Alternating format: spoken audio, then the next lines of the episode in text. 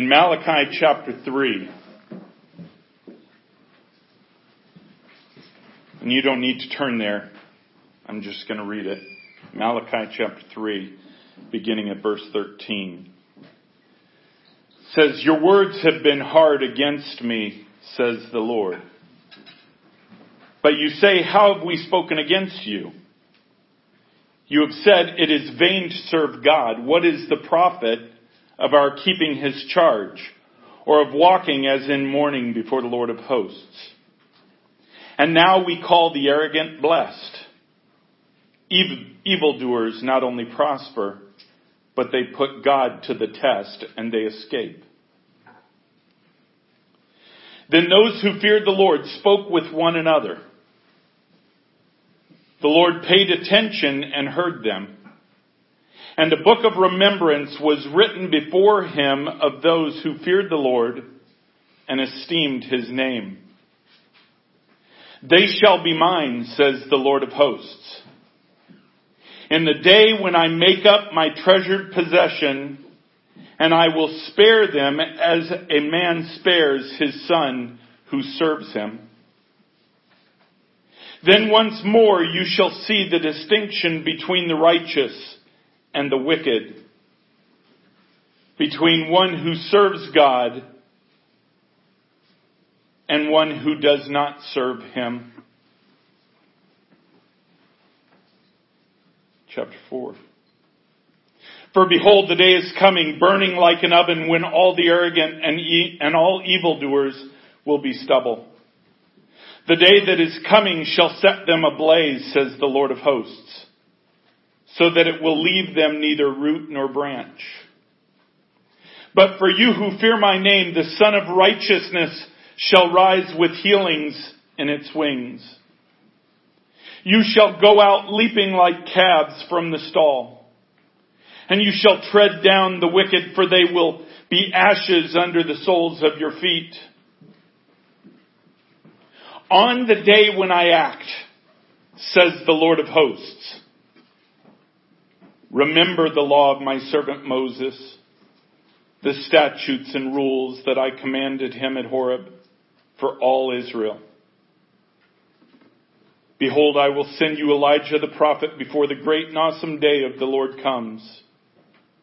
And he will turn the hearts of fathers to their children and the hearts of children to their fathers, lest I come and strike the land with a decree of utter destruction. I want to go back to verse 18. Then once more you shall see the distinction between the righteous and the wicked, between the one who serves God and the one who does not serve Him. Church, today is your hour. This is your day. This is your day to choose whom you will truly serve. Father, I just pray this morning that you fill my mouth with your words and your words only. I give you my will. I give you my mouth, my feet, my hands. I have no desire to be standing up here except through you. I have no desire to put forth words unless they are yours.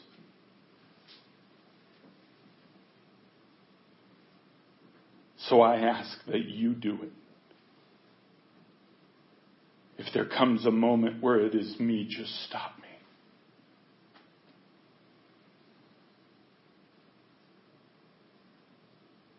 I worship you in Jesus' name. Amen.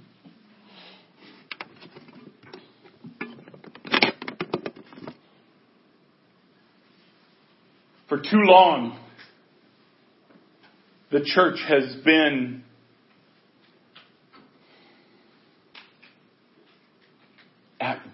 mixed up. Like seeing through a glass dimly.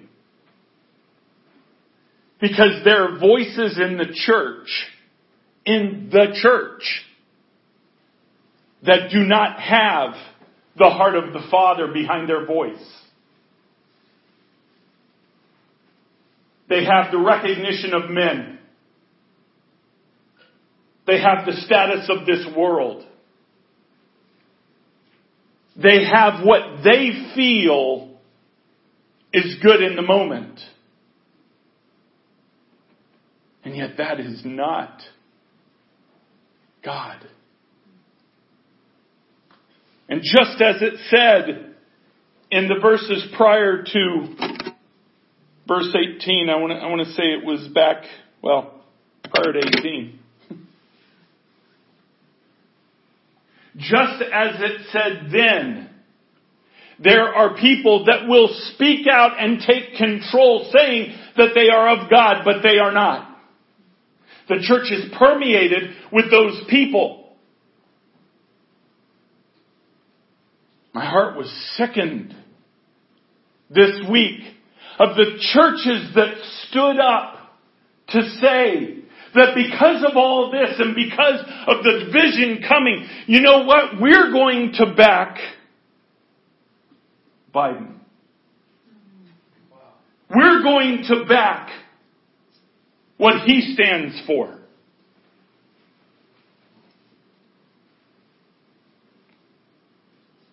Guys, look at what you back. Recognize what it stands for. Recognize, as I've been saying for weeks, what the Lord is doing, what is being revealed in this time in which we live. He has come. He is coming to bring division. How does he do that? Not division because he doesn't want us to love each other. Division because the weak are being misled by the strong. And the strong especially of those who rely on themselves. Rely on the way this world works. Where is the church? We've been saying it for weeks. Where is the church? Where is the voice of the church?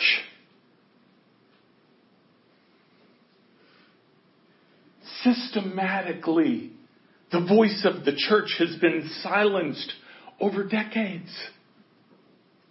Over decades, placing the will of themselves above the will of the Father. even through simple means. even through simple means. Well, we're a church, we need to be tax exempt, so we need a 501c3. Seems logical, right? Do you know 99% of the churches are 501c3s? When we started this, the Lord said, you will not do that. He told us what to do. Now I understood what a 501c3 was. Because back when we did a band, and this was before this was kind of precursor to ignition, we were a 501c3. I know what you have to sign in order to become a 501c3. You literally sign authority of the state above you. That the state is the ultimate authority in what you're doing. And, and really it's the federal government. I'm talking about the government as a whole. That you're allowed to operate within this guidelines and you get the benefits of the 501c3, but you have to just say, yes, but you are under this authority. Seems small, right? Came out decades ago. This was gonna save the church. This was going to bring the church the, the money that they need. See, it was sad because the church turned their eyes around, uh, away from the actual provider. When the church starts to take things in within themselves, to do things within themselves, it will always take them away from God. Always. Always. When we think of things in our minds as, well, this makes sense, not taking it to the Word of God, but saying, Lord, all these things surrounding us, everything going on, it makes sense to step in this direction. That's kind of what I'm thinking in my mind, so I'll just do it. Everybody's telling me to do it, I'll just do it. Because I see the benefits of it. What we don't know is the downside. Do you know churches never had to do that in the first place? They still don't. Churches are one of the few things constitutionally that have a right to tax free. And if you don't believe me, I've got proof. This past week, about a week and a half ago, we finally got our authorization from the IRS that we are fully tax free and have been the entire time. And yet we're not a 501c3. I sent them a letter, told them who we were. They went, went through this insanely ridiculous process to prove to themselves that we're a church. And then they said, okay, yes, we will then give you your right that you've had this entire time as a church. Seems insane, doesn't it? But that's exactly how it works. That's exactly how those who want to control you operate. You've all seen it. You see it in the workplace. You see it in friendships. You see it in, in school. Good night. School, you see it. That's where we're first introduced to it. You ever watch Mean Girls? You ever watch the, and I don't mean the movie, I'm talking about real mean girls. I don't think I've actually, I hope that's not a bad movie because I've never seen it. Okay, my wife's saying, yeah, don't talk about that. I truly have not seen it. I just know all the mean girls that would have teased me in school. But you see it in school, right? You see the gangs that kind of get together and say, well, we're going to put forth how we feel so that way everybody will be the same way. You've all seen it. You've all grown up in it. It is no different in the government. No different. So where's the church? If the church has the answer, if God is the answer and the church is the one that's supposed to have this relationship with God, where are they? Some of the biggest churches, where are they? I watch some of these messages and I'm sorry, they make me sick. Think positive and positive things will come to you. Wow, if that isn't so of the enemy, so of Satan, it's not even funny. It's that lack of standing up for God and for what He wants that has brought this world, because I'm not even just talking about our nation, has brought this world to its knees. And what are they doing now? It's no different.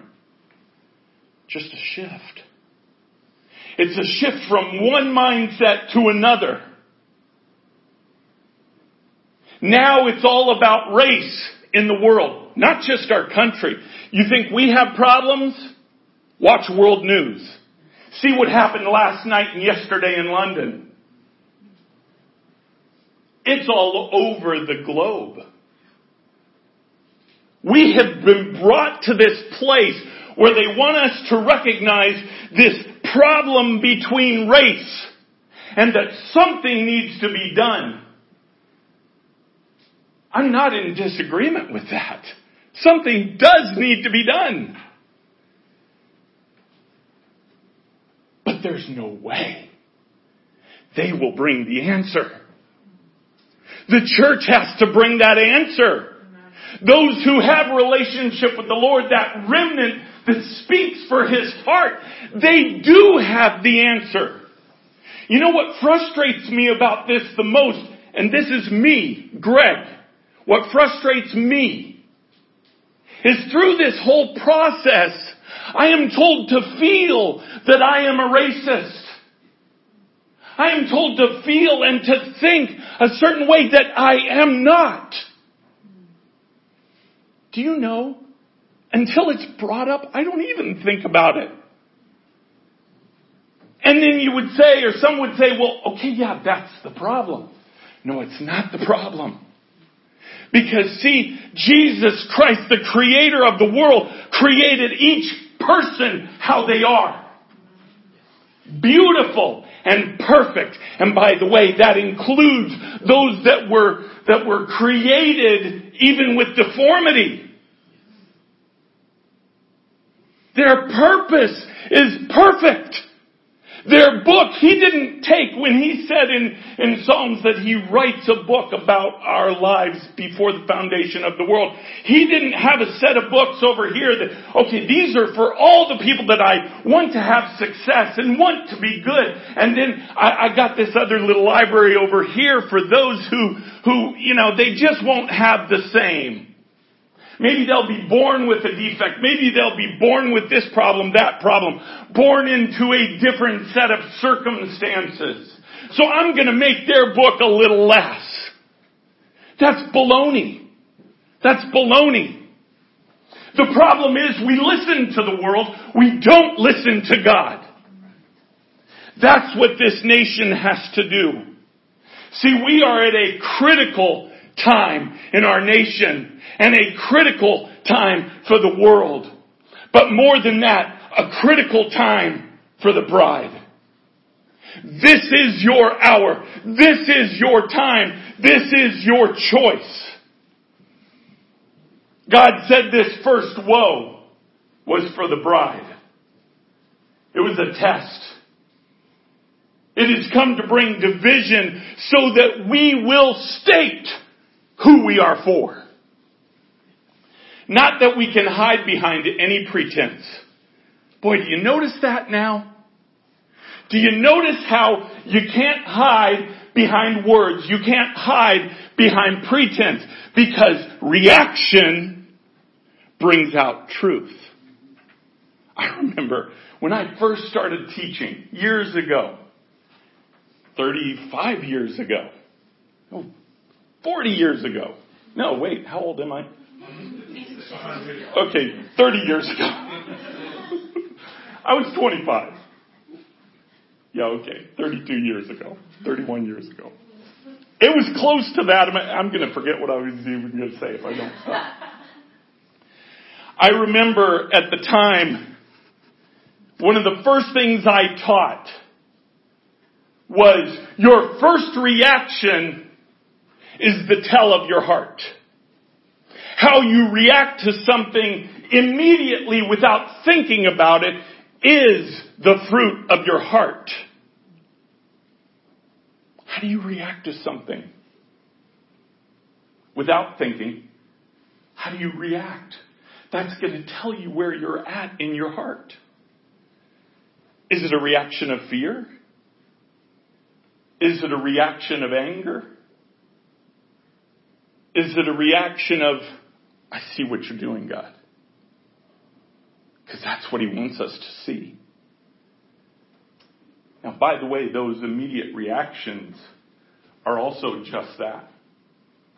They're fleshly reactions. The flesh can be changed. The flesh is changed through a immersing of God's will in our lives. The church can be changed this reaction of control can be changed. But it's gotta come from the voice of God. It's gotta come from what He wants, not what we see as needs to happen. Because here's the thing, racism is an issue. It's a disgusting, horrible issue. But that's not the only one on the list. That's not by far the only one on the list. I understand. Really, racism is more about I'm better than you. It can be applied to racism, but it can be applied to everything. I'm richer than you, so I'm better than you. I'm more pious than you, so I'm better than you. There's a whole church string that lives on that one. See, it comes down to a heart of propelling ourselves in this earth in earthly ways. That's what makes us think that we're better than somebody else. Is there systemic racism? Yes. Why? Because there is systemic sin. You don't hear from the pulpits anymore that there is sin in America. There is sin in our lives. We don't walk as we are supposed to walk. And obviously I'm talking generally as the bride. He needs us to though. And there is a remnant that he has chosen because they recognize that. Our government, our churches, any form of leadership is corrupted by self. It's corrupted by seeing a way that we do things on this earth without seeing how God wants them done. Okay, now, if you take away all the people that don't know God, don't believe in Him, don't care about Him, believe in other gods, whatever, if you take all them away and have just the bride, just those who believe in God, those who say He is the ultimate authority, first of all, you have a minority in the world. But those that are not of God, I don't have an expectation for them to believe. I don't have an expectation for them to want to do what's right in God's eyes. I have an expectation of the bride to do that. Because see, when you know the Father, you can know what the Father says. You can know through the power of the Holy Spirit and building relationship with Him what is right, what is wrong. We have the Word of God to turn to. We can know what He's saying. It's not a big guessing game. It doesn't have to be. So I don't expect the world to know that. Because they don't even know God. I do expect the bride to know. I do expect that there are those who know Jesus Christ as Savior. I do expect them to. I expect them to understand what it means to stand up for what God says. Period. No matter how popular, no matter how unpopular it is. It doesn't matter. What he says is what he says. And yet we buy into things we don't even understand. I don't want to step on toes here this morning. I might a little bit here, but I know I will online. Guys, know what you're buying into. Know what you're buying into. The little hashtag Black Lives Matter. Yeah, they do matter. Don't take that title and apply it to everything because I'll tell you what, spend some time researching what they do, what they stand for, really. Do they stand for Black Lives Matter? Do they stand for, for police brutality being stopped? Absolutely. I'm in agreement with that. Their methods of wanting to do it are a different thing. They're not of God. They're not even in the principles in the Word of God, not even close. But I'm talking about when Black Lives Matter march for abortion. when they're at the women's rallies and they march for the right to choose. What about those lives? Know who you are connecting yourself with because it matters. It matters because the second you connect yourself, you give your voice to them. Do you understand that? You may not think that you do, but in the spirit, that's exactly how it works. So don't take the things that are wrong, that do need to be changed, that do need to be reconciled, and apply them in a way where it will not bring change. It will shift the kind of crap that we have had for decades. You want to know who hates racism? How about God? How about Jesus Christ who hates racism? If he was a racist, guess what? We'd all be one color. And not only that, but when God, the Son, chose to become a man, he could have chosen anything. But he chose the most persecuted, the most hated, the most targeted racist people. In other words, targeted for racism against them that he could. He became a Jew. God's not a racist. And if you believe in God and you really believe what the Bible says, that He is the answer to everything, then we need to look at what He says about it. We need to look at what His plan is, what He wants to have happen. Because these are real problems that require real solutions. Knowing what the real problem is. Pakistan again. Pakistan needs to stop calling me while I'm preaching. he needs, or we need to know what he says. Because he is the only one that can bring the real answer. He's the only one that can bring real change. He's the only one that can take a group of all different mixes and make them equal in love in everything. He can do that. He wants to do it. Once more, He will do it. That's why the moment we're in is a test for the bride. Are you going to trust Him to do it? Are you going to trust in what He says? Trust me, it's not going to be popular. His judgment never is you will hear, well, a loving God wouldn't do that. And by the way, you're going to hear that from Christians.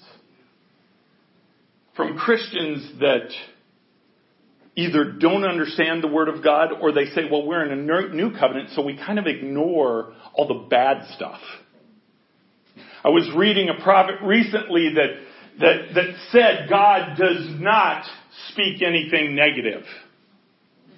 Not sure what God he's talking about. I know what God he belongs to because I know his, his heart. But I also know that he is fed a lie. Because see, we are in a time of judgment. We are in a time of choice for the bride in this first woe. God is separating out in this first woe. The best way I could describe it is kind of like what happened with Gideon. Gideon gathered all, I think it was 3, 33,000 or something like that. 30,000 or 33, 33 sticks in my mind, but ha- had them all together and here they are, Lord, we can, we can go against the 126,000, I think, that was coming against them. And he said, no, no, no, no. You have way too many. Why do you think he said that. Why do you think the Lord said 126,000, 33,000, now you have too many? You have too many. Why? Because, wow, there, there's just a real chance that you could take credit for this one. Why don't you whittle them down? Whittles it down to 10,000. How about now, Lord? 10,000. That, that's below 10%. I mean, come on. I mean, Israel is a phenomenal fighting force, but I mean, come on. 11 to 1? That's a little tough. How about now, Lord? No. Way too many. Way too many, Gideon. I'm calling you to do something. Are you going to trust me? It's not going to make sense. You have to tell everybody else and they're going to think you're whacked. They're going to think you're whacked in the first place of even just going against. But let alone taking out 23,000. Lord said, no, no, no, no, 10,000 is too many. Go have them get a drink of water and we'll whittle it down a little further. I could just imagine Gideon sitting there on the bank of the river. Because the Lord told him what it would be if, if they take a drink with their eyes up, then they are part of who I am calling. If they put their hands down, or their face down and laugh like a dog, they're not. I could just imagine him and he's like, head up, head up, head up, head up, head up. Come on! Out of 10,000, there were only 300 chosen. See, at this point, how would the church react? Yeah, I don't think we really heard from God. I, we got something wrong. Let's do it this way. you know what? Maybe we went the wrong direction. Maybe what God meant was we have the 33,000 and, and we're, we're supposed to get another 100,000. So we have this advantage. Let's work on that. How would the church react right now? Would they trust God? I would dare say the church as a whole would not. And I don't make that accusation without proof, because the proof is in the money. How many churches that you know of walk, as the Bible says, by faith, monetarily? The Lord said, I'm your provider. I'll provide you everything you need. Just walk in what I tell you to walk. I remember at the last church that Alexa and I were at, this was the dividing line for us. I was at a vision meeting and we talked about what was necessary for the church to be able to grow, to physically have the, the capability of growth. And what it boiled down to was this expansion of a par- parking lot that was going to be a million dollars.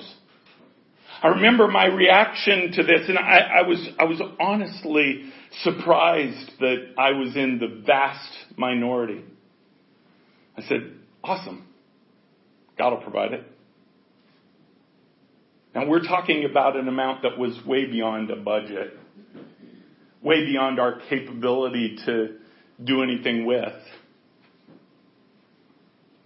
But it was there that the church, the other vision leadership decided, no, we can't do that because, and started to lay out a reason why.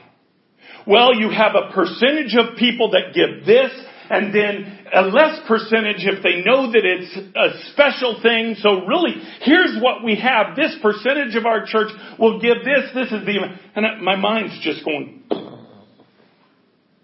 where's God in that? Where's God in that?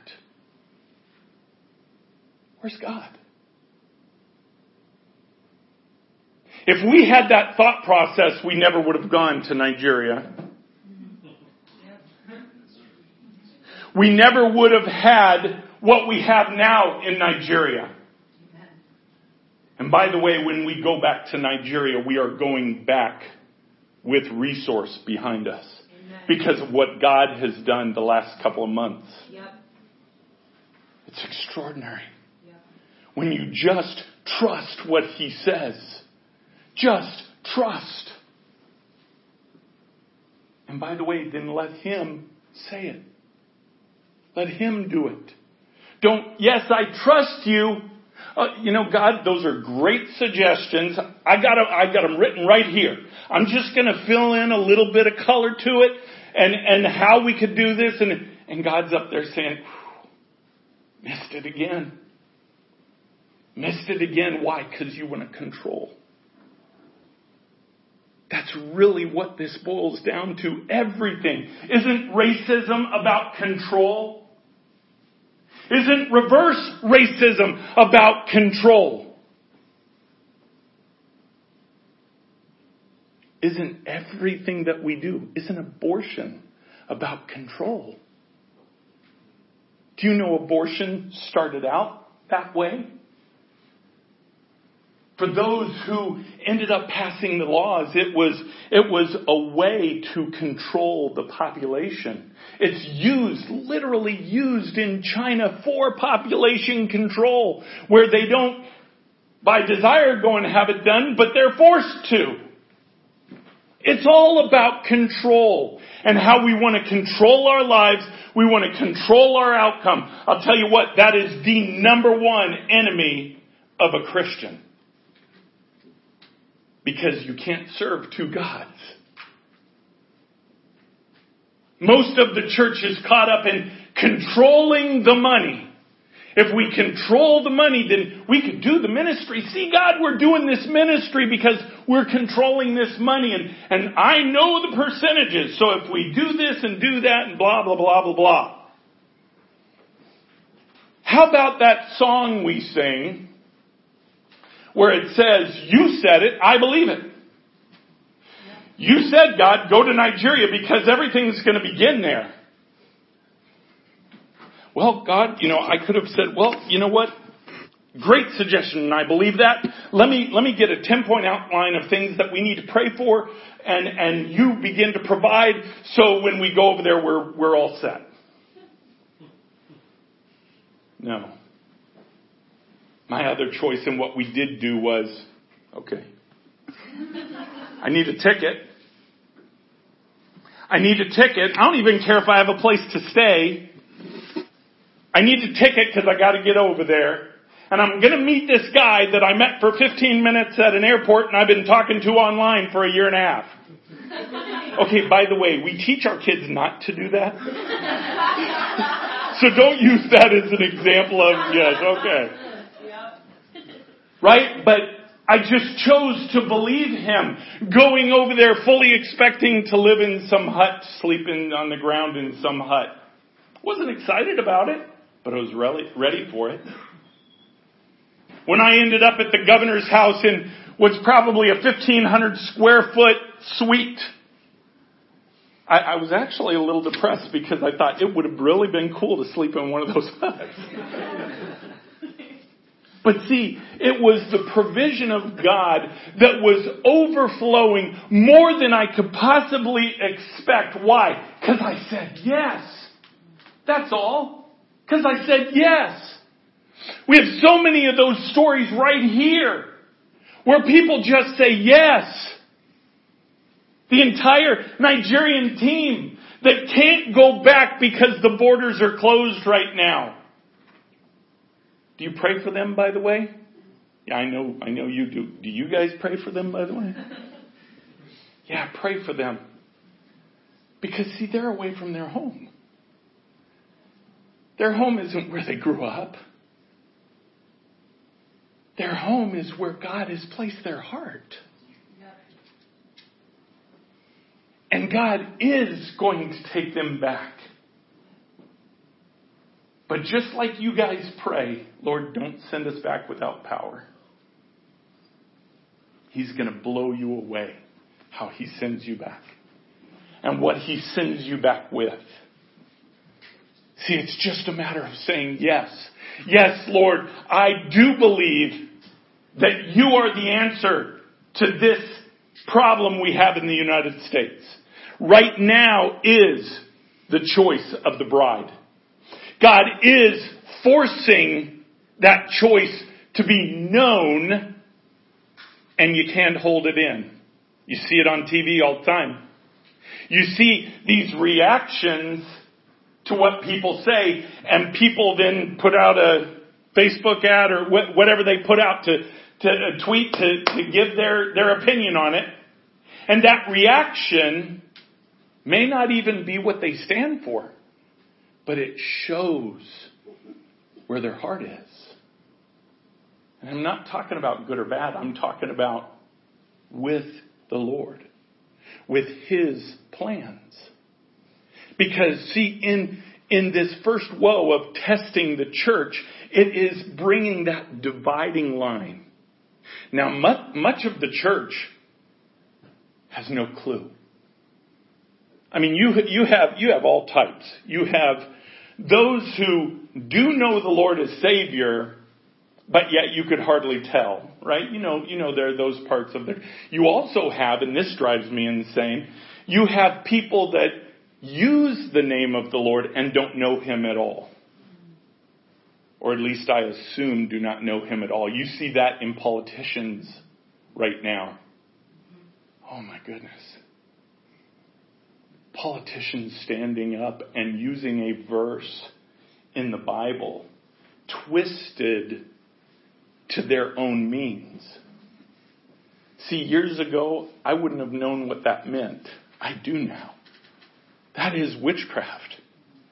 I have seen it. I've spoken with witches. I understand that. Do you know witches use the Bible more than most Christians do?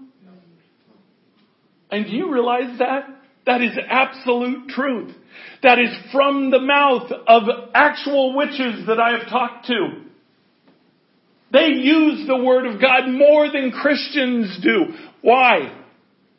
Because if they twist the Word of God and apply it, it becomes a word curse.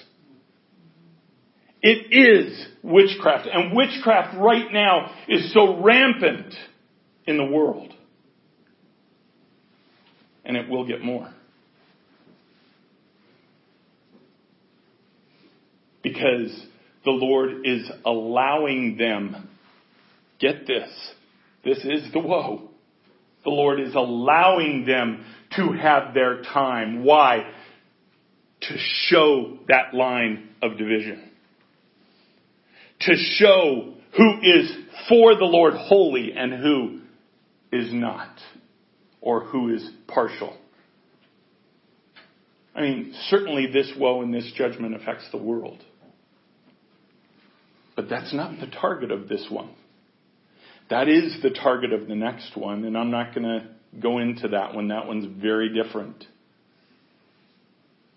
and will be very difficult. But America has an opportunity right now to choose what side of that line that they are in or that they will be in, and it hangs upon the bride. He will be giving a voice to those who have no voice that are for Him. He's promised it. We just read about it. That very voice that He can speak through to speak truth of what we need as a nation. Because it boils down to one thing repentance. This nation needs to repent. We need to repent as a nation. We have all, certainly in here and, and, and the remnant, we have, we have asked forgiveness personally. This is not about that. For those who, who have, I mean. This is about our nation that we are part of, that we love, that was one nation under God. That was a vision of William Penn that would be a nation under God, one that chooses God in whom they serve.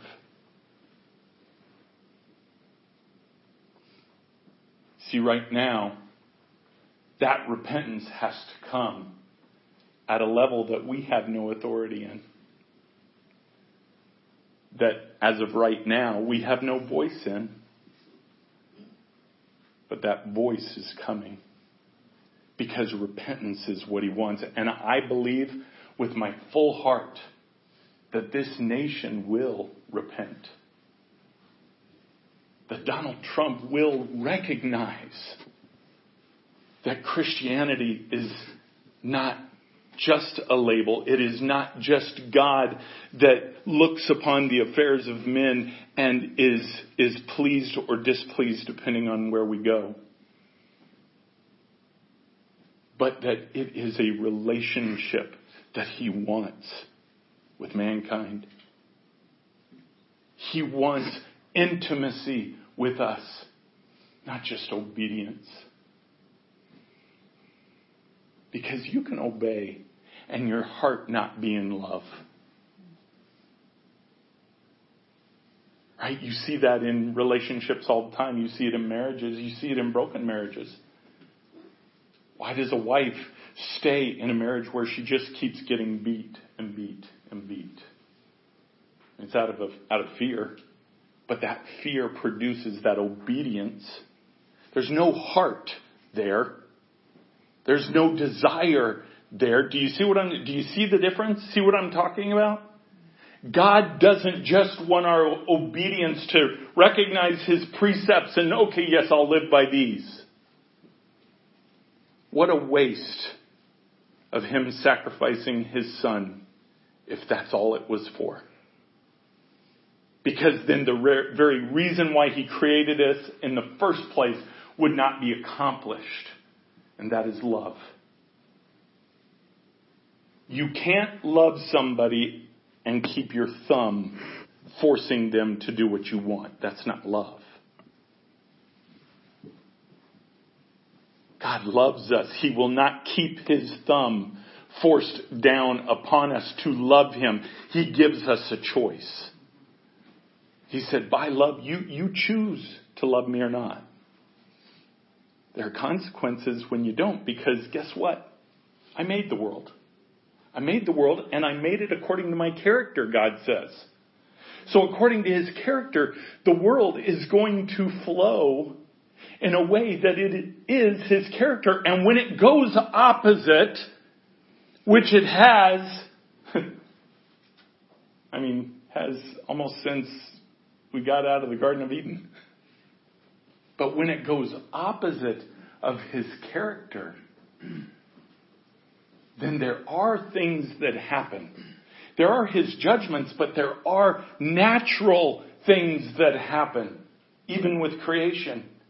We've talked about this and, and you're going to see this. You're going to see and already are seeing creation itself. Let its voice be known because it grieves over our lack of relationship with the Lord. We're breaking this solemn trust of His creation by not saying, My life is yours. Anything you want. Alexis, come on up.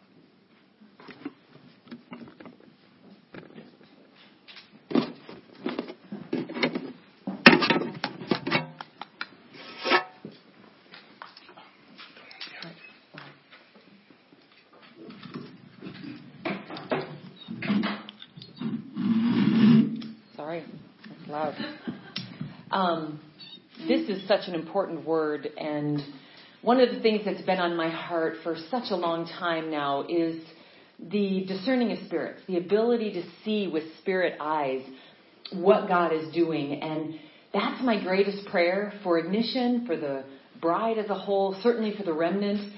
And one of the things that as a check, you know, I don't think that, as he said here, that, that there would be any disagreement with these basic principles of the fact that God is moving and what he's doing and that we're in a woe and this is a time to wake up the bride, all of this. But how it can apply to us personally is how much, even in the, the smallest areas of your life, are you seeking the Lord? Do you ask the Lord? Um, I was talking with somebody recently about. Um, they were asking me, so so where are you? Where are you reading the Bible? Where are you studying right now? And my response that, that even kind of surprised me was I ask the Lord, where do you want me today? Where do you want me in your word? Because it's when you're in a conversation, it's I have a lot of things on my heart that I pour out to God. But because he speaks through his word, I want to know where he wants me to be. And it doesn't mean that we can't dig into a deep study and want to continue with that. But the Lord has been teaching me every day to seek him for even the what would be seem seem to be micro decisions because he he wants to have a complete takeover so that as Greg said our reactions are a reflection of where our heart is. Do you ask the lord um, and I know Brooke actually was the first influencer in some of these areas and we can certainly develop a confidence with the Lord to know His purpose and His will so that we're not, it's not like you're asking Him every detail to second guess. But do you ask Him, where do you want me in your word? What, and we're good at this at Ignition when we say, what do you want me to pray about? Holy Spirit, fill my mouth. But do you pray about, what do you want me to eat? What do you, who do you want me to call? Who do you want me to reach out to? You know, there's a, sometimes if we're really honest with ourselves, we will say, I'm not I'm not going to ask him what he wants me to eat. I'm hungry. I'm just going to eat. I know what I need. Have you ever applied that to other areas of your life? Well, I, I know the I know the Christian life. I know what the Word of God says. I mean, I know what I'm supposed to do. So I mean, I don't I don't need to ask him that because I know what I'm supposed to do. Sometimes we need to go back to the basics, and and the Lord will reveal areas that may not be surrendered. There may be carnal coping mechanisms that are hindering our assignment and our purpose and our relationship and His voice when we don't say, Lord, what do you want? If there's anybody, both growing up in a Christian home, I mean, you know, I was taught, and, I, and I'm teaching Yvonne, I've taught Brooke, I'm teaching Yvonne the, the principle of the first fruits of your day. Give Him your praise, give Him your devotions, have your devotions every day. That was so instilled in me as a young child the reading the Bible through in a year. All those things are awesome. But when you really want a relational exchange with the Lord, ask Him where to send you. It will be amazing, the revelation. Because, see, some of us don't yet even know what authority we walk in. And when He takes us to a particular scripture, He may want to unlock a revelation that has to do with His assignment for us that we don't even know yet is His assignment for us.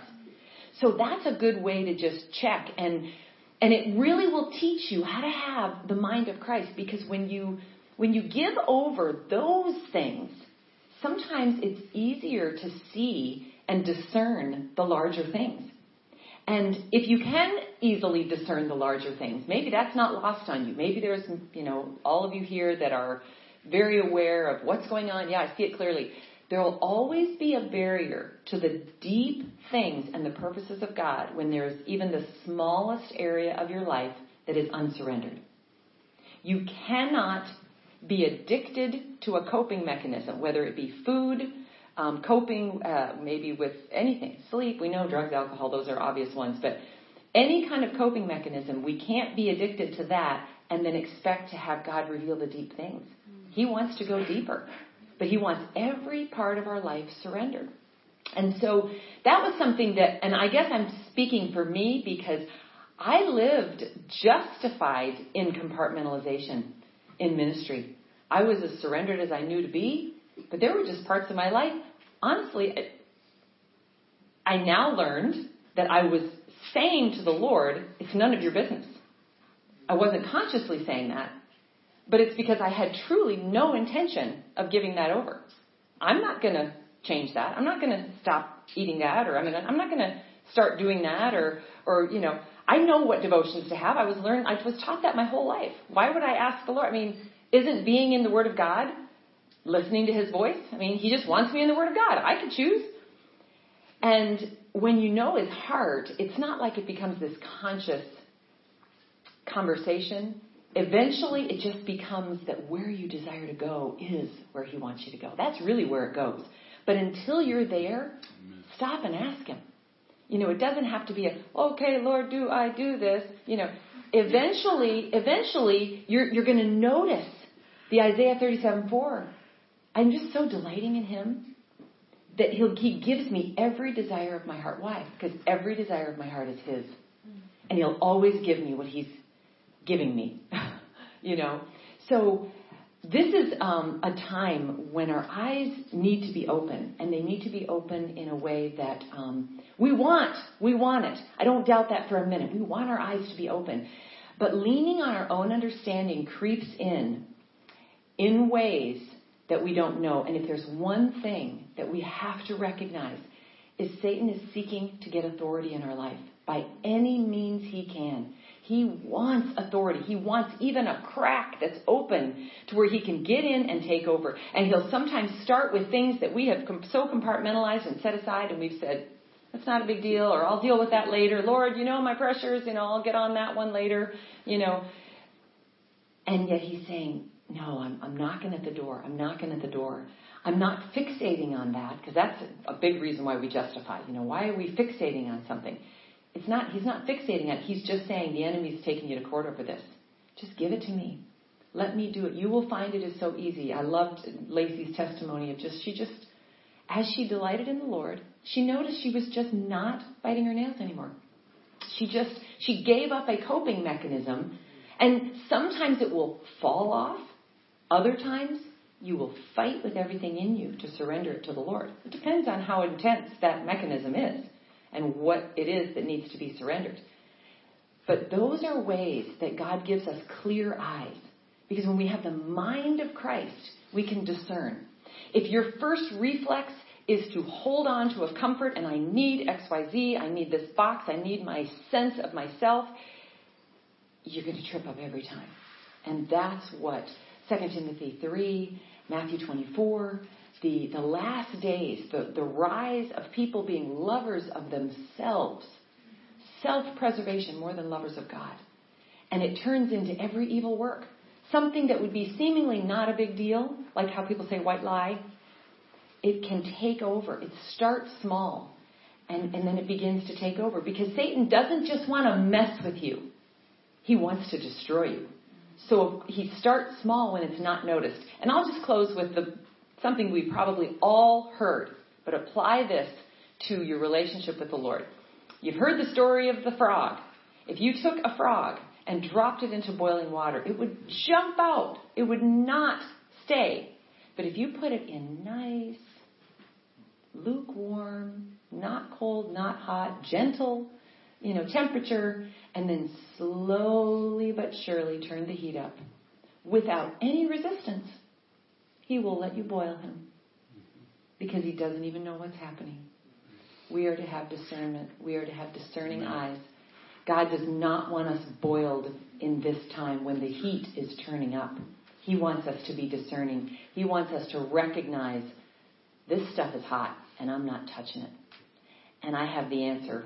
And I won't take the time today, but boy, oh boy, you want to look at the story of Jonah, a man who could not see beyond his own prejudices of of God's assignment for him beyond beyond his own um, feelings and emotions to do what God wanted and ran and ran. That's such a great story as far as what's happening in the church today. They are in the bottom. They're they're sleepers, and um, everybody's praying to their pagan gods on the ship during the storm. And finally, they go, "You get up, oh sleeper! You know why don't you pray to your God?" Here he had the answer. And he was so upset about his assignment, so running from God, he was in the bottom, just coping by going to sleep, which is another coping mechanism. Just let me just let me just I just got to get unconscious. I got to get into an unconscious state and go to sleep. If you don't think Satan att- uh, attacks you in your sleep, please be discerning because he does. Sleeping doesn't always work when you're trying to cope. But uh, but Jonah's a good lesson for us and uh, be a good deep dive to look into and see because we don't want to be the Jonahs. We don't want to be the Jonahs who have the answers. Um, so let's pray. Father God, we love you, God. We just, God, we just give you the worship. We give you the, the praise because you are God. You are our creator. How can we not, not just lift our voices to you, but how can we not give you back everything in response to you giving us everything? You gave us not only life, but then you gave us life again when, when death was at our door through what Adam did, you gave us new life through Jesus. And all we had to do was say yes. God, I just praise you. You are the answer to these perilous times that we are in.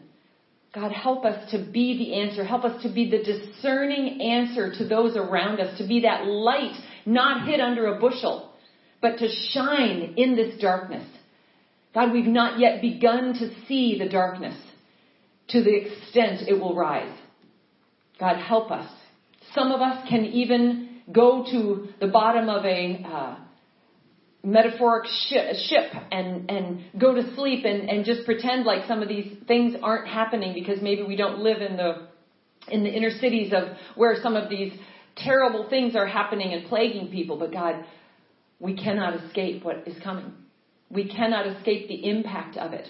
You are shaking all things in heaven and in earth, shaking them fully so that the things which cannot be shaken are the only things that remain. And God, that is who you are and who we are in you. All else will fade away. God, that is such a foreign concept in the bride today. God, open our eyes. Let it not be so foreign. Let this sold out message that is all throughout your word not be such an absurd thought that we walk away like the rich man who was living a great Christian life and obeying all the commandments, but who, at the thought of emptying him his entire life of everything he had to follow Jesus, oh, I can't do that. That's too much. God, forgive us. Forgive your, your bride and this nation being founded upon you for turning away and finding the pleasures of this life what they choose God, I just pray that you would help us to be vigilant, help us to be focused. God, give us, give our hearts just the love. Not only to know who, how loved we are, but to be able to overflow with your love. As you said to us recently, and it's all throughout your word too, that it's the most powerful force on earth. And, and the most convicting. Your love is what constrains people and draws them to you. God, help us to be filled with that love in, in a world where Satan is trying to counter a false love that's really just manifesting in more and more and more hate. God, we need you. We need you, God, but I thank you that we have you because you will be found when we seek you with all of your heart, all of our hearts. So God, we worship you. We give you the praise that you deserve, God. You are mighty. You are holy. Let us walk in that and on the other side, be found faithful, be overcomers. Just thank you, God. Thank you for who you are. We ask and pray all of this in Jesus' name. Amen.